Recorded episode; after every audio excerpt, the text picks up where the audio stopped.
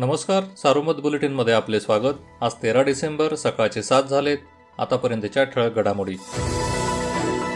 निर्यात बंदीनंतर कांद्याचे भाव पडले आहेत. केंद्र शासनाने कांदा निर्यात बंदी न उठविल्यास कांदा उत्पादक शेतकरी भाजपच्या खासदारांना कांदे मारण्याचे आंदोलन करतील असा निर्णय शेतकरी संघटनेने श्रीगोंदा येथे झालेल्या नगर व पुणे जिल्ह्याच्या संयुक्त बैठकीत घेतला. शेतकरी संघटनेचे प्रणेते शरद जोशी यांच्या पाचव्या पुण्यतिथीनिमित्त बैठक आयोजित करण्यात आली होती. बाजारात लाल कांद्याची आवक सुरू झाली असून भावही चांगले आहेत. शनिवारी झालेल्या लिलावात नगर बाजार समितीत लाल कांद्याला साडेचार हजार रुपयांपर्यंत भाव निघाला. मात्र लाल कांद्याचे सरासरी उत्पन्न कमी असल्याने मिळणारा भाव देखील कमी असल्याचे शेतकऱ्यांनी म्हटले आहे. संगमनेर येथे पोलीस नाईक लाच घेताना रंगेहात सापडला.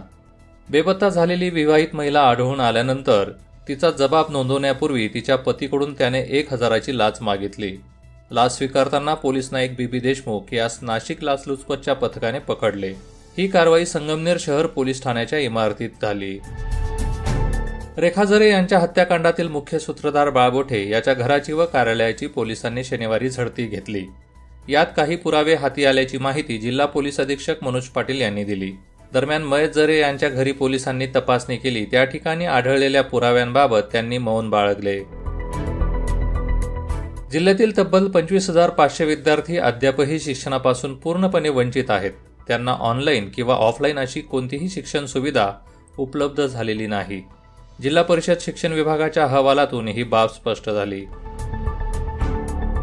जिल्ह्यात करोनामुक्तीचे प्रमाण सत्त्याण्णव टक्क्यांजवळ पोहोचले आहे. गेल्या काही दिवसांपासून या प्रमाणात सातत्य असल्याने जिल्ह्यालाच दिलासा मिळाला आहे. सध्या एक हजार तीनशे अडतीस सक्रिय रुग्णांवर उपचार सुरू आहेत. या होत्या ठळ घडामोडी. सविस्तर बातम्यांसाठी वाचत राहा दैनिक सारोमत किंवा भेट द्या देशदूत डॉट कॉम या संकेतस्थळाला. नमस्कार.